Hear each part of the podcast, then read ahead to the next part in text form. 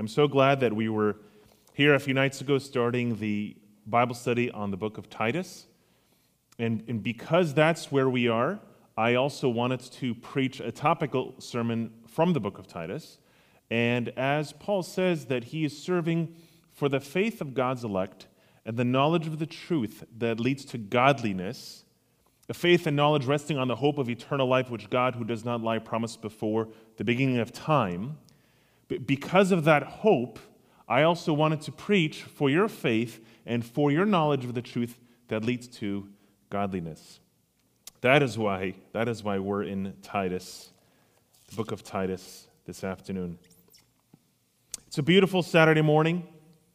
You are enjoying a good cup of coffee. You're talking about the plans for the day, and the doorbell rings. And you walk over to the door wondering who it is that has come over to your house this early on the weekend. And um, we've all been there. You know, they maybe want to sign you up for a magazine subscription for their school. They're selling cookies for their club. They're trying to advertise their business. But what, what do you do? As soon as you find out who it is that is at the front door, do you say no thank you and you close the door? Or do you wait and do you listen and maybe you give in and maybe you take out your wallet and you buy whatever they are selling? More frequently, and more seriously, we get a knock on the door of our hearts. Sinful desire is standing at the front door offering us something. Take this. Just enjoy this. Do this. This will make your life easier and happier. You need this. Just one more and you will be happy. And so at that moment, what do you do? Either you give in, you accept the lie, you open the door, to sinful desire, leaving you more enslaved and more frustrated, or you will say no. Self control is a so very essential yet often overlooked virtue. The lack of self control is dangerously tolerated, considered to be a respectable sin in the church. And so, how will you handle those few seconds? What you do in those few seconds can be as small as saying no to another Oreo or another hour of Netflix, or it could be as something as significant as saying yes to forgiveness and integrity. This is hard. Very hard. It's hard because we have fallen in the past and we have been left unsatisfied. We consider the past with frustration against ourselves and assume we are totally hopeless in this regard. We know this is important, but honestly saying no to sinful desire and saying yes to holiness is simply too hard. You tried again, but you, you fell. And are we, are we missing something? Self control is about saying no, but it is far more than that. I want to raise and deal with three very honest questions about self control this afternoon. This, this afternoon, we'll start with the book of Proverbs, but we'll settle in the book of Titus. Three honest questions about self control. First question Is it good and helpful? Should we consider this to begin with? Is it good and helpful? Self control regarding our time or purity or our words, is this optional or essential? Is it really worth it? Outside of the Bible, we hear the opposite. We are told that self control is limiting or boring, it's suffocating the fun of our lives. Pop psychology can tell us that, it's, that repressing and restraining our heart's desires can be unhealthy and will do more damage to our souls in the long run. Actually, doing whatever feels good will bring seconds and seconds of happiness, but, but wisdom brings life. We gather this afternoon admitting that we've messed up again. Too often, sinful desires have come to the door of our hearts, repeating the lie from Eden that this brings happiness. And too often, we have said yes to sin and no to self control. And so, to face those initial few seconds very differently next time, believe this here and now that self control is not only good and helpful, but it is essential. Proverbs 25 28. hear the word of the Lord. A man without self control is like a city broken into and left without walls. During that time, the city had a thick, strong wall surrounding it. The city wall made it difficult for enemies to come through. The city wall protected the people, the children, the houses, the possessions, everything of value. The city wall was good, helpful, and essential. Imagine if the city wall was broken. What would happen? The enemy can easily walk in, the people would be vulnerable and defenseless. And after all the damage that follows, it would take a long time to really recover. And if the city walls are this important, and if the broken walls are this harmful, what do you think that says about your life? What would happen if you had no restraint or boundary or discipline over your desires? What would you think about? And what would you say? And what would you watch? And what would you listen to? What would your diet be like? How would you relate? What would you do? Where would you go? Self control is that important. Proverbs 16:32 Whoever is slow to anger is better than the mighty. And he who rules his spirit or has self-control, he who rules his spirit than he who takes a city. Conquering a city is great, but do you know what's better? conquering your desires in spirit. If the Spirit is already convicting you about a specific area of self control in your life, listen carefully. Because this is, in fact, very good for you. Which brings us to the second question. If it's good, then what does it look like? Admitting that this is helpful and essential is too broad and too theoretical. Here at ACFOC, what, what does it look like? Those who gathered here today have different stories, are in the middle of various seasons of life, facing very different experiences and struggles. To be specific and personal, let's turn the Word of God to the book of Titus and open up with me to 1 4 and follow along. Titus 1 4, in Paul's greeting, we read, To Titus, my true child in our common faith. Paul led this Greek man to Christ, then discipled him and trained him for ministry. Titus was a trusted, spirit filled fellow worker in the ministry who had accompanied Paul in a few of his missionary journeys.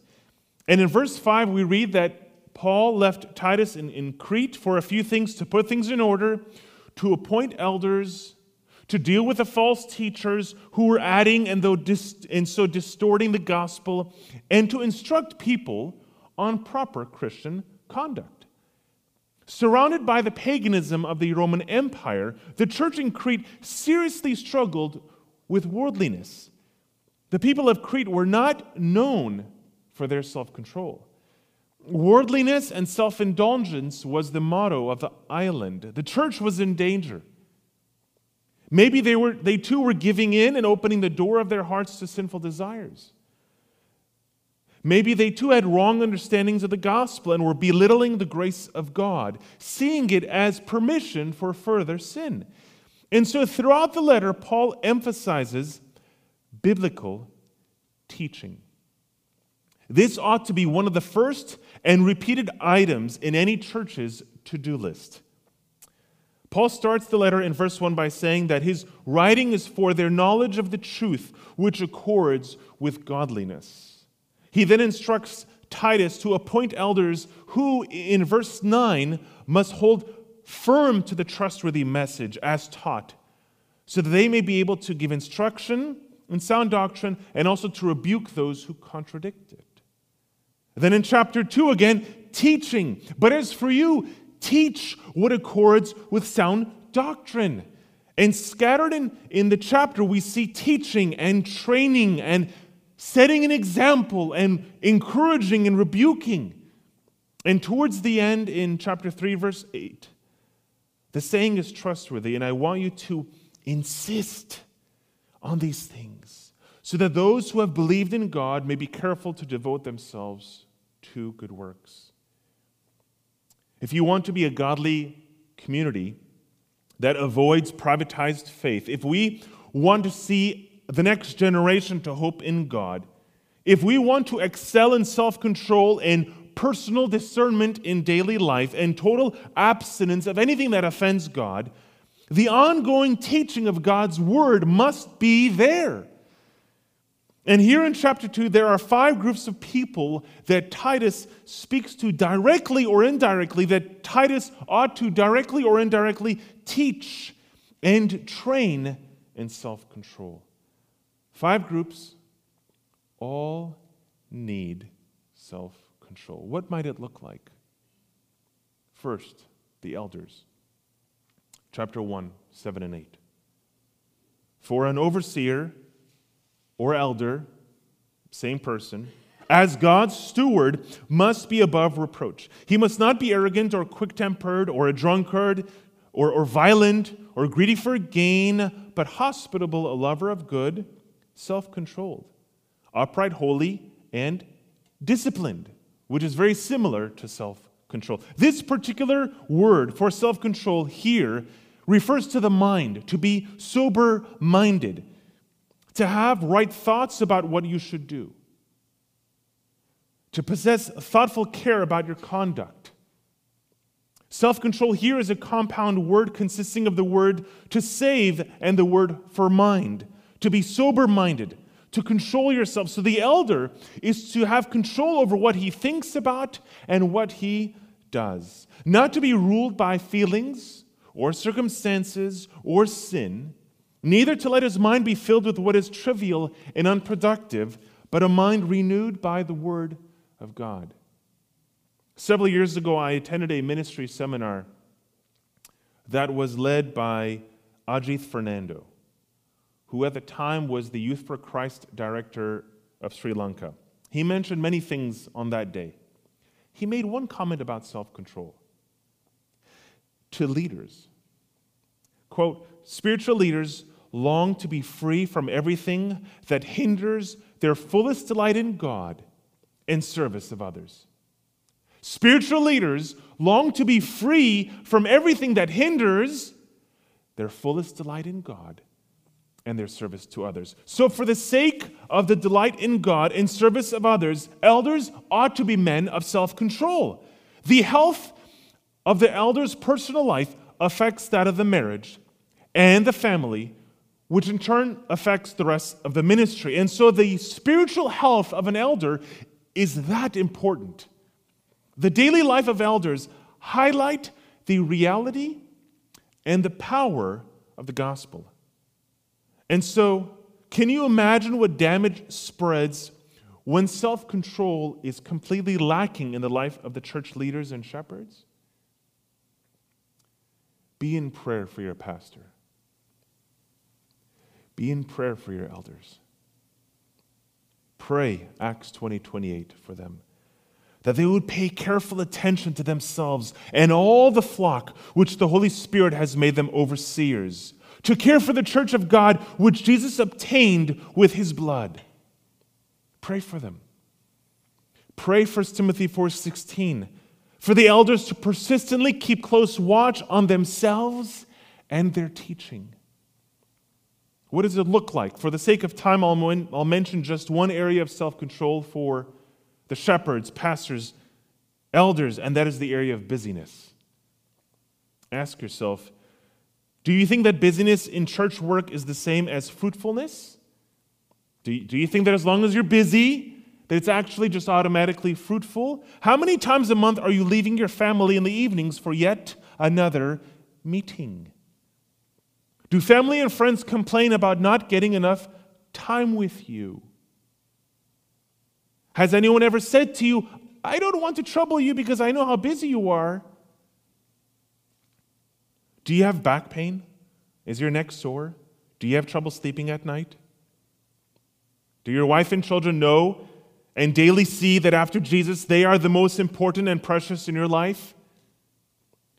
Your life as an elder must not look like a perpetual summer camp and a three ring circus. Be careful that you don't assume that more and busy is necessarily right. Don't feel guilty to rest, please.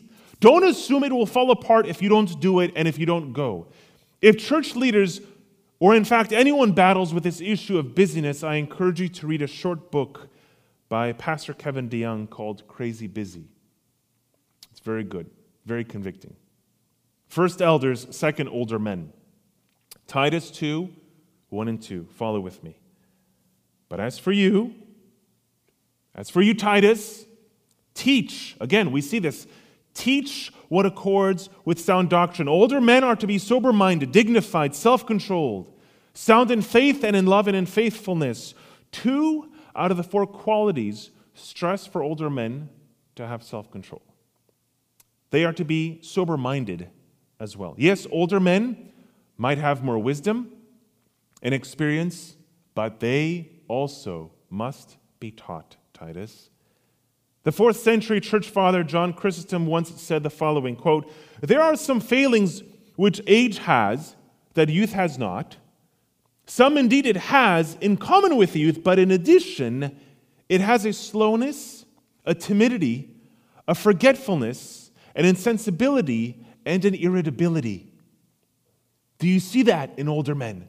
This tendency to be irritable or to be insensible. And, and so older men need to be taught, especially in regards to self control. They might have more aches and pains. They are maybe are more set in their ways, maybe more difficult to change, more frustrated towards other situations. But where are you in the area of self control regarding your anger, brothers? Maybe lately you are frustrated that everything is changing in your family. You are more concerned about your children, what they are watching. You're more concerned about the worldly influence. You are concerned about their attitude and their decline of respect for you. What do you do? You get angry and you want to be more controlling. Maybe all your coworkers are younger than you, and in your opinion, less experienced and less wise. And so, as you spend time with them all day and all week, you start becoming more critical of them and less loving. What do you do? Will you allow anger to brew in your heart while at work? Maybe there's something you were planning and waiting for, but it all fell apart and it didn't work out as you had hoped. Will you lose control and get angry once more? Like a city without walls is an older man who is always negative, always critical, always angry, always controlling where he is. Brothers, I need to encourage you to be sound in faith and in love and in endurance elders, older men, and third, older women. Chapter 2, verse 3. Older women likewise are to be reverent in behavior, not slanderers or slaves to much wine. They are to teach what is, teach what is good, and so train the young woman. Let's stop right there. Reverent. They are to live in a way that honors God. The word here includes the picture of a priestess carrying out her duties in the temple. They are not to, to abuse their use of alcohol, nor abuse others with words. Sisters, avoid slander at all costs. Guard your words.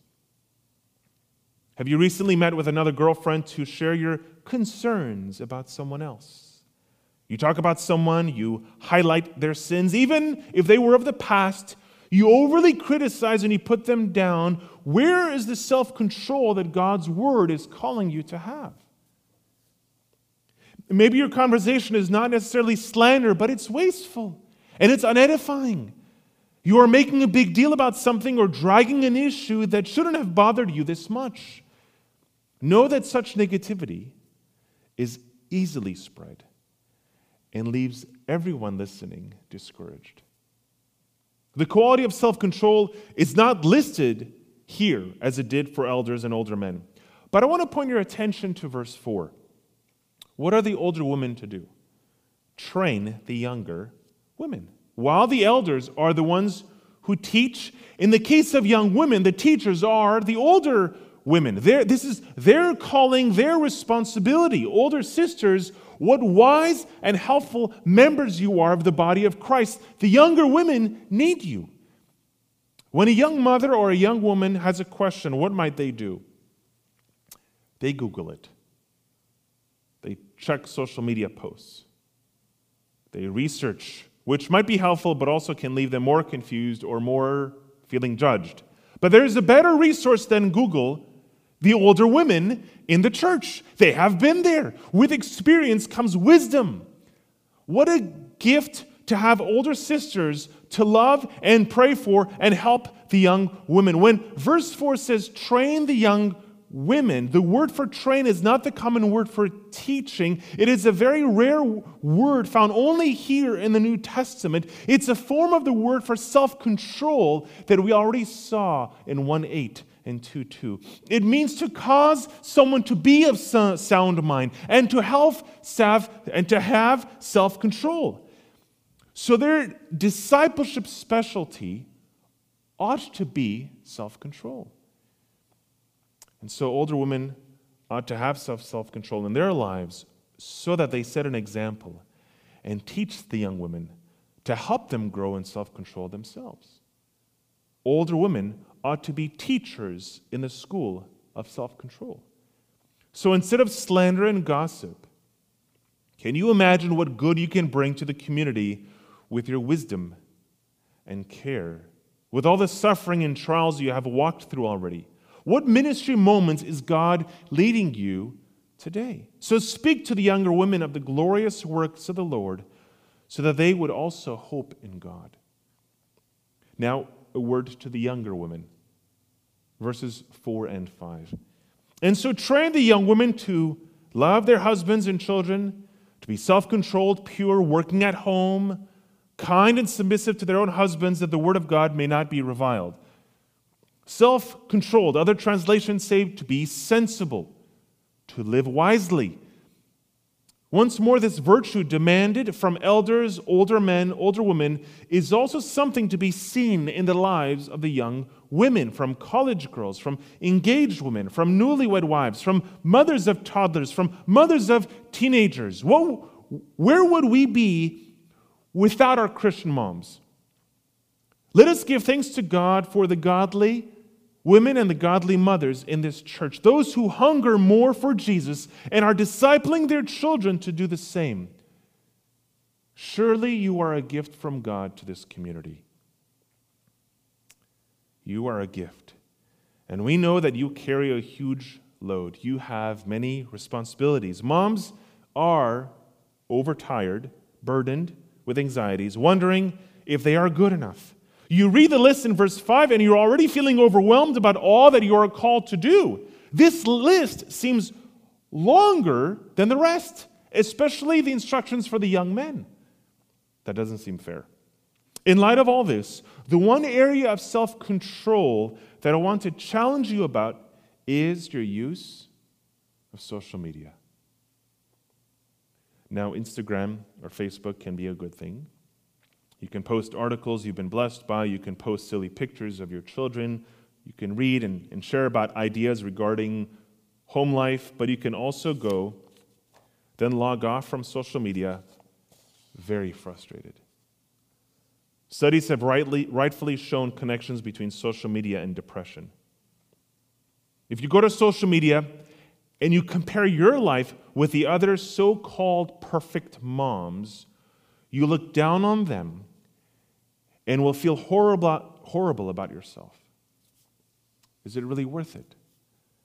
Do you need more self control with social media when it is no longer a five minute therapy and it is not really refreshing for your already tired soul? Going back to the book Crazy Busy, Kevin DeYoung deals with technology and busyness in one chapter. And this is what he says quote, We are busy with busyness. Rather than figure out what to do with our spare minutes and hours, we are content to swim in the shallows and pass our time with passing the time. We are always engaged with our thumbs, but rarely engaged with our thoughts. We keep downloading information, but rarely get down into the depths of our hearts, he says. Don't sit in self pity. Don't feel sorry for yourself. Don't simply put yourself down. Don't cross yourself out. Listen, Jesus loves you, and He's calling you to Himself. Unplug, disconnect, and go to the Word. Sit at His feet and listen. in the midst of little children and hectic schedules and all day multitasking, listen to the word and stand on the promises of God, our Savior. Finally, young men. Verse 6 Likewise, urge the younger men to be self controlled. Is this helpful and essential for young men? A thousand times yes. Young men need self control, and, well, that's it. They just need self control. With wisdom, Paul stops right there. His instruction is brief, but all encompassing. Right after this, in verse 7, he says, Show yourself in all respects to be a model of good works. He is calling on the elders and the church leaders to come alongside young men, spend time with them, disciple them, teach them. Once more, we see that wisdom flows downward from one generation to the next. Yes, even young men, energetic, passionate, crazy, adventurous young men can and must have self control by the help of the Holy Spirit. What does this look like? As with the other groups, I'm not saying this is the main or only application, but just one.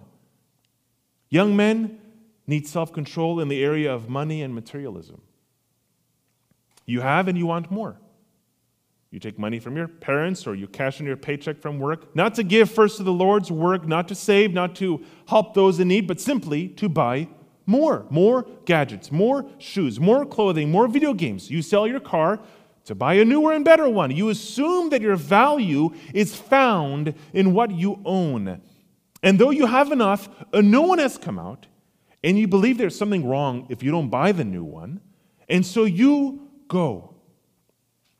If the rich young ruler walked away from Jesus disappointed when Jesus called him to give up his idol of money and give everything to the poor, do you see that your love for money is more than able to keep you from loving and following Jesus? Self control is not boring or restrictive, it is essential for life.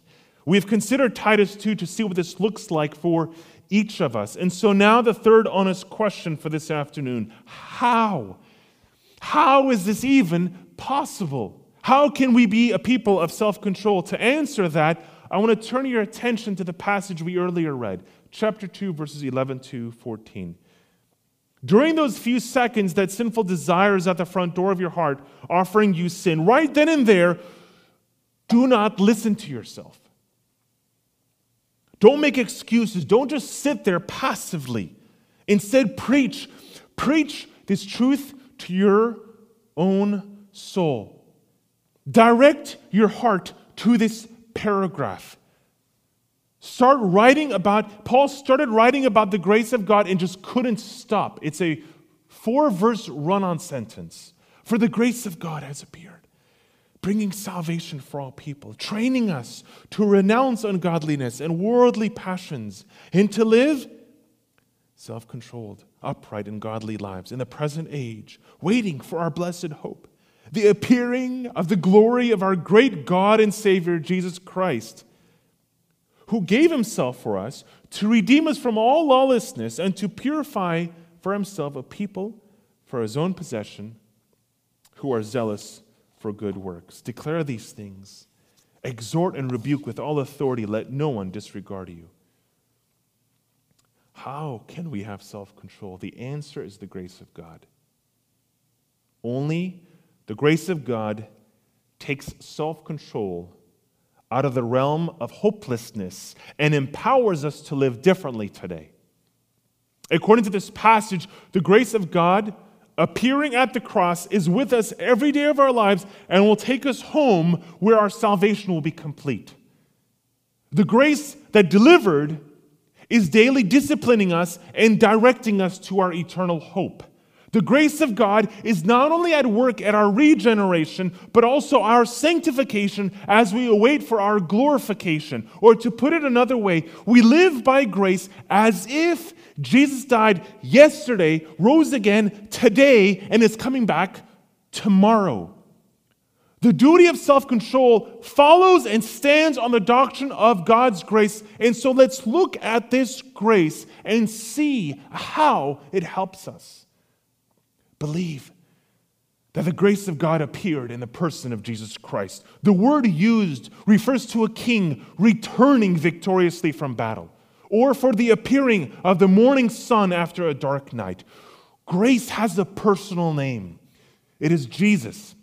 So, as Jesus appeared, grace appeared. At the right moment, when we were hopeless and helpless, when we needed Him the most, He appeared with victory.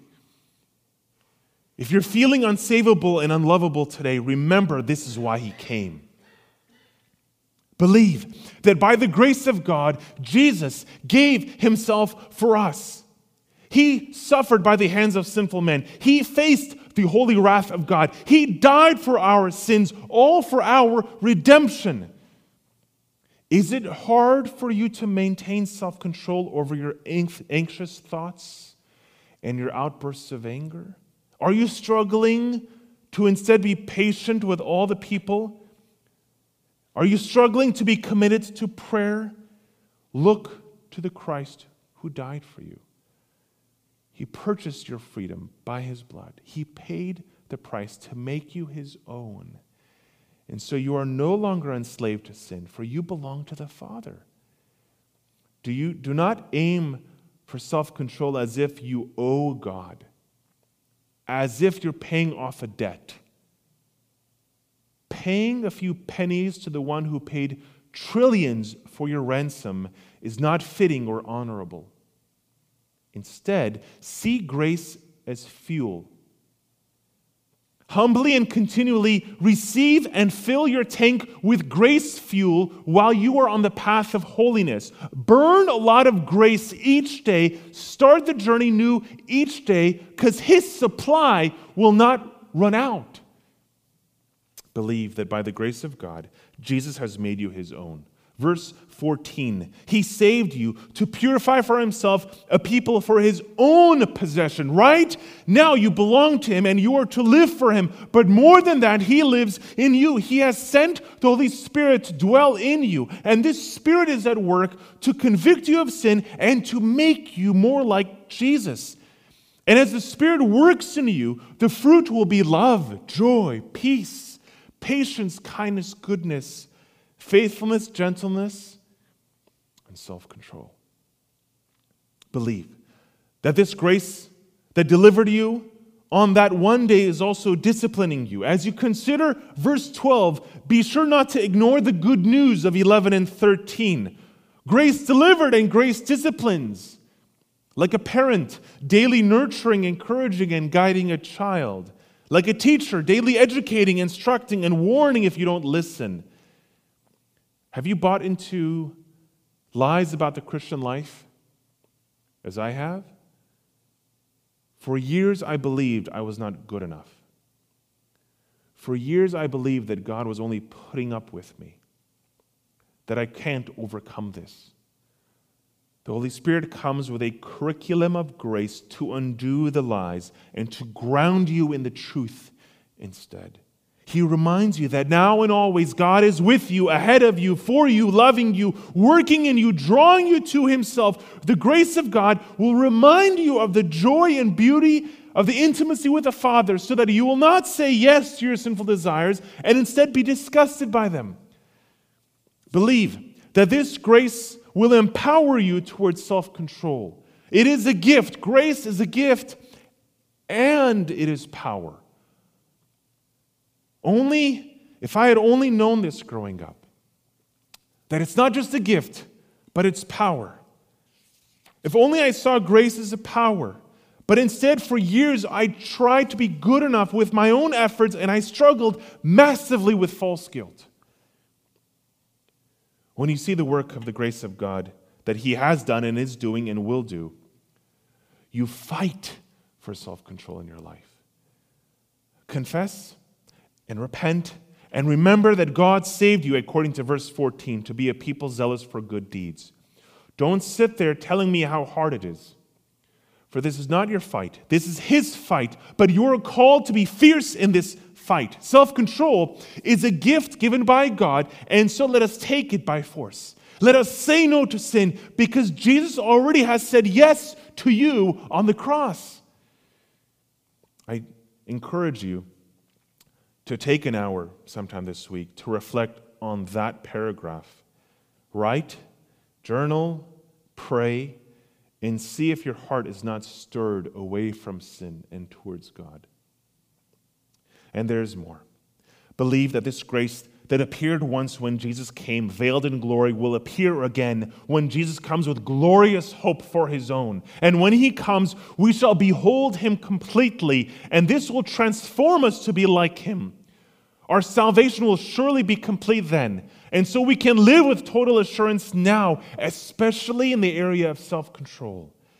Today, we are in between these two appearances of Jesus. We are sitting in the school of grace and from one window shines the light of Calvary, but from the other window shines the light of the second coming of Christ.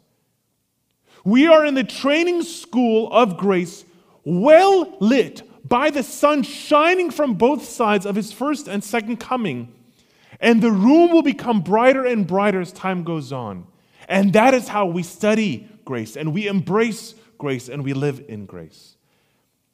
Believe that this grace will come in the person of our great God and Savior, Jesus Christ. Listen carefully. Verse 13 is not referring to two different people. One, not two. Our great God and Savior is one of the strongest declarations of the deity of Jesus found in the Bible. Your Savior on the cross is God.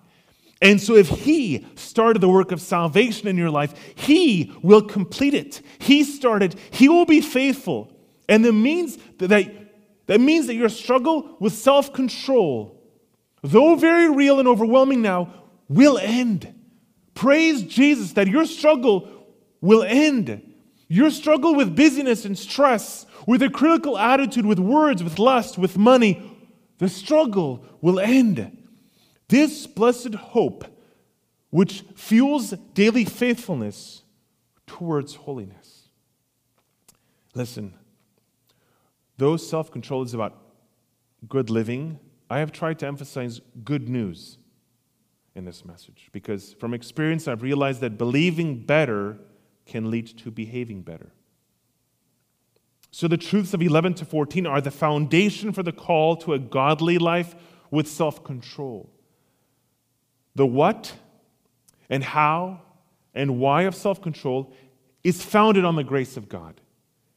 God said no to Jesus on the cross so that by faith, God would say yes to us in Jesus. The yes of God through Jesus is our hope. We are to live with self control, to say no to sinful desires, and instead say yes to all that God calls us to do and to be in Jesus. He said yes so that we can say no to sin and say yes to Him every day. Are you growing in your fight to say no to sinful desire? Are you growing in your willingness to say yes to the Lord instead? So when sinful desire stands at the front of the door of your heart and you see the need for self control, go back to the gospel again and again and again.